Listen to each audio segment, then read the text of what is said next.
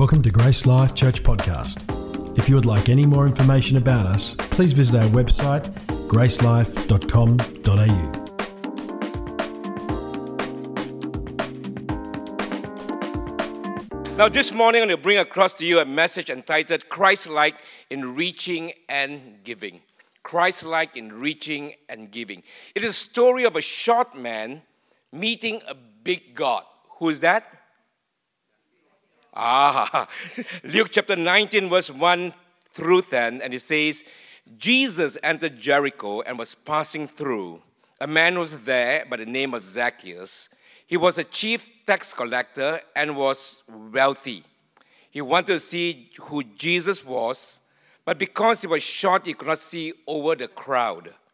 So he ran ahead, climbed a sycamore fig tree to see him, since Jesus was coming that way. Now, when Jesus reached the spot, he looked up and said to him, Zacchaeus, come down immediately. I must stay at your house today. So he came down at once and welcomed him gladly. All the people saw this and began to mutter, He has gone to be the guest of a sinner. But Zacchaeus stood up and said to the Lord, Look, Lord, here and now I give half of my possessions to the poor, and if I've cheated anybody out of anything, I will pay back four times the amount. I know what you're thinking. You say, I wish I was living in Zacchaeus' day and I'd been cheated of him of some money by him. So, and then Jesus said to Zacchaeus, Today salvation has come to this house because this man too is a son of Abraham. And then Jesus concluded this part of the story by saying, For the Son of Man came to seek and to save the lost. It's a story of a small man meeting a big God, but it's also a story of a big God reaching out to a lost soul. Now, four things I'll leave you this morning. I trust that the Holy Spirit will take it and, and cause it to vibrate and uh, uh in our hearts and our lives, and, and that we will hear from God even after this service. The first thing is don't see the crowds, focus on individuals. Don't just see the crowds, focus on individuals. You see, Jesus was a miracle worker. Jesus healed the sick, he opened the eyes of the blind, caused deaf ears to hear, uh, he raised the dead. He did so many miracles, and wherever Jesus went, the crowds went after him. The crowds pursued him. And here in Jericho, the entire town came out to meet this miracle worker, this Son of God, who has been sent by God. And but Jesus, instead of focusing on the crowd, his focus was on individuals. He took notice of individuals. And for Jesus, there's no superstar mentality, but a servant's mentality. You know, a servant's heart reaching out. The multitudes pursued Jesus, but Jesus had his eyes on individuals. Hey, let me say this to you don't miss the forest for the tree. What does it mean? It means don't be so caught up, you know, with just one tree, with just one problem, with one situation, that we forget to see the big picture. That is a very, very uh, popular quote today. But let me uh, present to you and submit to you the other thing that is don't miss the forest, or don't miss the, the forest for the tree. All right? Did I say that right? No. Don't miss the tree for the forest. All right. Don't miss the tree for the forest. All right. It must be the coal or something or the. Ah. Don't miss the tree for the forest. You see, so often we get caught up with publicity, we get caught up with the masses of people, we get caught up with the crowd. And the crowd pursued Jesus. But Jesus didn't miss the tree, didn't miss that individual, he didn't miss one man by name of Zacchaeus. So, friends, let me say this to you. You know, the number of things is that one is walk slowly through the crowd. Walk slowly through the crowd. Whether we are serving, we are a worship team, children's church ministry, uh, ushers, whatever it been, hospitality, whatever you are doing, you may be busy that Sunday. But friends, don't be so busy and be caught up with what you're doing that you forget and miss that one individual who needs you just to stop and say hello. Or maybe just stop and just have a just a short 30 minutes or 30 seconds prayer with that person. Friends, walk slowly through the crowd. I don't get a chance to meet everybody on a Sunday morning. We have two services you know. But what I do is when I come in, when the people are already there, I, I come in early, and sometimes I just pat someone on the back. And all I'm saying is, hey, I notice you. All right? Walk slowly through the crowd. Hey, another church growth principle I'm going to leave with you. If we take care of individuals, God will take care of the crowd. So, so many people are wanting to build a great church. They are just looking at the masses of people. They count people. Yes, we do count people because people count. But then, friends, don't miss the tree for the forest. If we take care of individuals, God will take care of the crowd. And I trust that this be so true, not just as church growth principles, but when we come into church, that we just don't just come and go, but we take notice of somebody. We take notice of people who are sitting in front of us, behind us, around us, and we even take notice of people who are not there, who are supposed to be there, but that Sunday morning they were not there. And then we pick up the phone and we call. That one phone call will go such a long way. Friends, number two, people on the fringes seem to be at the center of God's attention. People on the fringes seem to be at the center of God's attention. Luke 19, verse 3 tells us this Zacchaeus wanted to see Jesus, but he was a short man. He could not see Jesus, the Bible says, because of the crowd. The crowd was taller than him. Or could it be that a crowd did not and would not make way for Zacchaeus. I mean, it doesn't matter if you are short, if you are likable, the crowd will make way for you. Someone says, if there's room in your heart, there's room in your house. All right? And Zacchaeus was a, not just a tax collector, he was the chief of tax collectors. And the Bible says, and he was wealthy. Of course he was. All right? And nobody liked Zacchaeus. They always related to him at arm's length. They always had him on the fringe of society. They always had him at the outskirts. And even when Zacchaeus climbed up a sycamore tree, he was still at the fringe of society. And Jesus had his eyes and had his attention, you know, at one man by name of Zacchaeus. And biblical examples are plenty. Samaritan woman by the well, the widow with two copper coins, the widow caught, uh, the woman caught in adultery. You know, and here we have Zacchaeus, scorned by others and at the fringe of society. Um, there is the Old Testament uh, practice of gleaning during harvest time.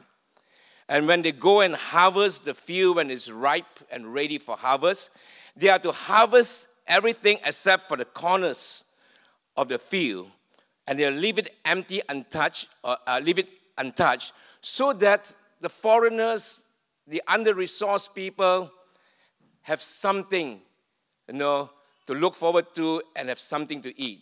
And if anything falls off the basket, the grains that fall off the basket, they are not supposed to pick it up and put it back. And that's God's way of providing. And providing for the under-resourced, providing for, you know, the, the widows, uh, providing for uh, the foreigners. And God's attention is always on such kind of a people. James chapter 1, verse 27 tells us this. It says that pure religion and undefiled before God and the Father is this to visit the fatherless and widows in their affliction. Now, the pandemic has hit us and uh, in, in so many different ways. And during the time of pandemic, during 2020, 2021, uh, of course, especially in those two years, I kind of adopted an elderly man, quote unquote, adopted. Uh, his children are all overseas. His wife passed away not too long ago, and he's staying all alone by himself. And without saying anything to him, I kind of adopted him as my quote unquote parent.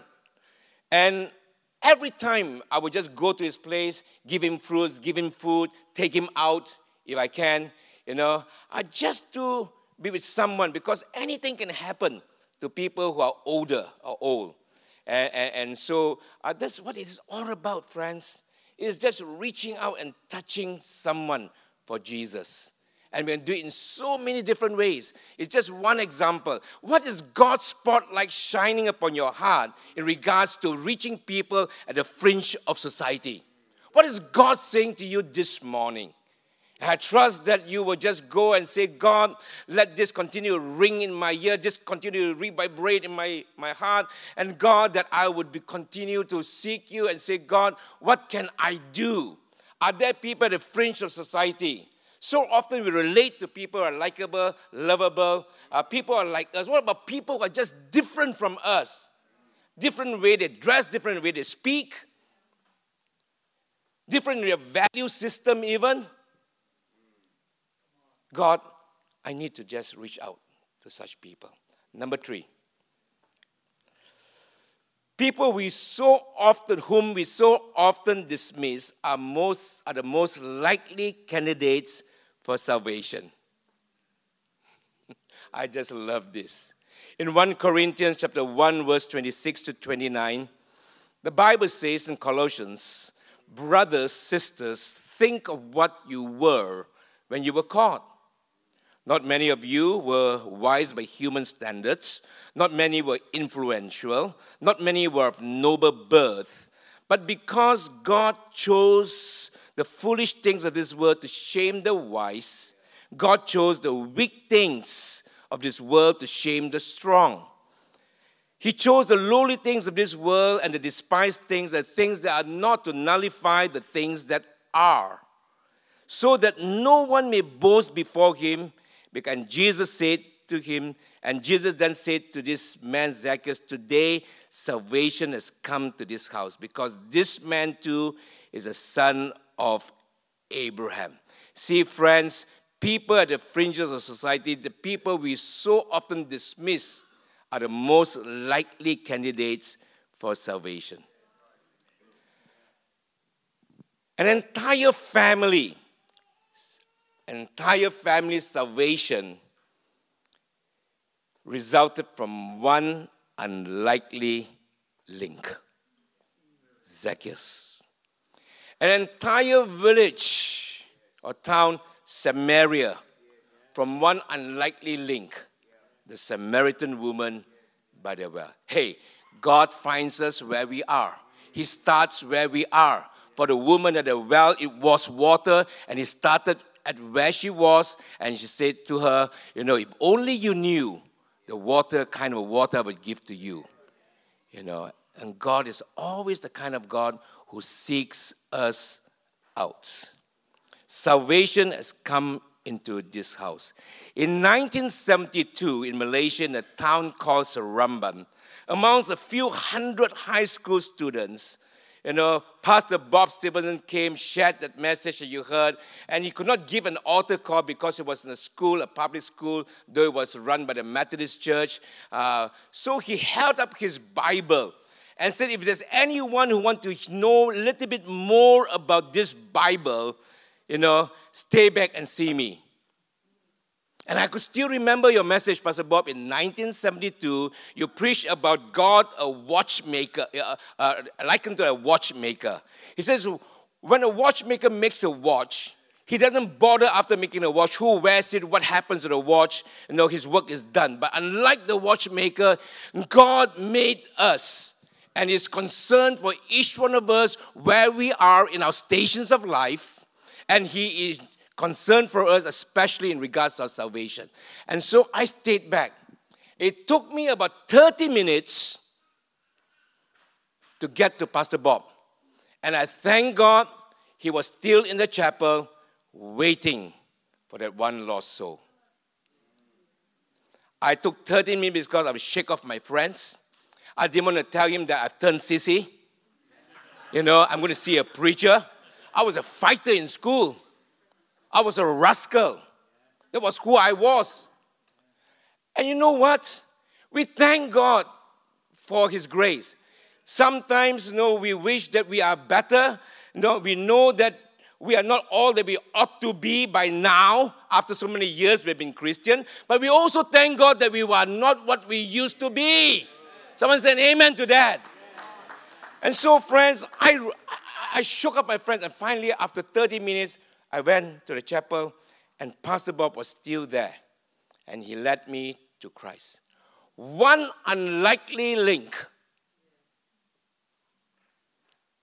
And my entire family, except for one sister, has still to come to know Jesus. I'm the ninth of nine, youngest of the nine children. And my mother accepted Christ in a very spectacular way, which is another story, all right, about one share today. And God is just amazing. When I went to Bible school, another unlikely candidate. I was a high school dropout. I never studied. I fought more than and played more than I studied. Uh, I went to Bible school. I felt for the first time in my life that God loves me, that I'm important, because the academic dean said, Benjamin, you are a special student. Wow, I felt, I felt 10 feet tall. And he says, You've been chosen for a special class. Oh, I was excited when I left the academic dean's office. I was on top of the world, special student, special class. Hallelujah! Until I went to a class, course 101, remedial English. my pastor from the church could support, the church could have supported my fees, but they did not. Probably, and I have no, no ill feelings towards that, because God is the source of our total supply. Hey, remember that. God is the source of your total supply. All others, are just channels of that source. And when I when I went to Bible school, they didn't support me. Probably I don't know why. I never got a chance to ask my pastor. I never dared to ask my pastor, but I did his funeral.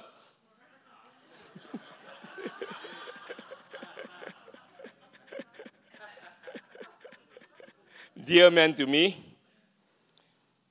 But maybe could it be that I was not preacher's material? I do not know. I do not know. And friends, there are people here in this church, people out there whom God has his eyes set on them. And God has got a purpose for their lives. And friends, you know, they are the most unlikely candidates, but they are that link to a tremendous outcome that God has. The church always is this it, it has small beginnings, a mustard seed, but it's got great conclusions. Your lives too a small beginnings, but a great conclusion. Number four, people who are touched by God's grace are gracious and generous. People who are touched by God's grace are gracious and generous. You see, the grace and the mercy of God has come into our lives. What is grace and mercy? They are two different sides of the same coin. In mercy, God withholds from us that which we rightly deserve but He withholds that from us. But in grace, He gives to us that which we do not deserve. That's grace. And here, friends, when the grace of God came into Zacchaeus' life, when he was touched by God's grace, no, he became gracious and generous. And when the people began to mutter and complain and murmured, and then began to, to badmouth Jesus and says, This man has gone to be with a sinner at his home. What do you do in those times when people point fingers and say bad things about you. Friends, for Zacchaeus, his testimony, his changed life was the greatest defense to the critics of the people around him. And then he said, Zacchaeus says, and stood up and says, Lord, Lord, look. Here and now I give half of my possessions to the poor, and if I've cheated anybody of anything, I will pay him back four times. There and then, the grace of God changes us from being a taker to a giver. It changes us from a taker to a giver. The whole life, his whole entire life was just taking, taking, taking, taking. Not enough, more, more, more. But all of a sudden, he's a giver now. And you know what? God can do in a moment what takes ages to change. When God touches our heart. When God touches our heart. There's no amount of debate, of rational thinking, or explanation to tell you that God is real. But when God steps into your lives, just like Zacchaeus, you would know to the point that you say, I know that I know that I know that I know that God is real. And you experience His grace. And the evidence of God's grace is so evident. That's, that sounds deep a bit, thing. see, we can't see God, but we can see God at work. And when Zacchaeus said, Half of my possessions I will give to the poor, and if I've cheated anybody, oh, he did. He really did. I said, I'll pay the guy four times what I've cheated him. A changed life. We see God's grace at work. People cannot see God. Our neighbors cannot see God in us or see God, but they see God at work through our lives.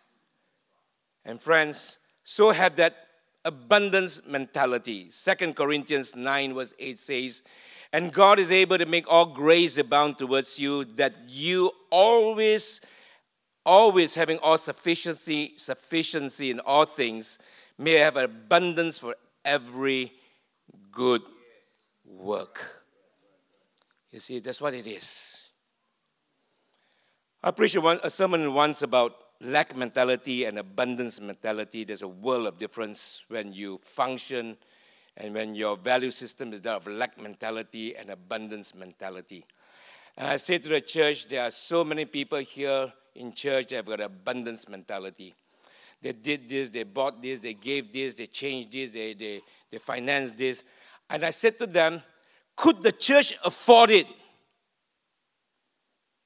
And it was a rhetorical question with an obvious answer yes, yes, yes, yes.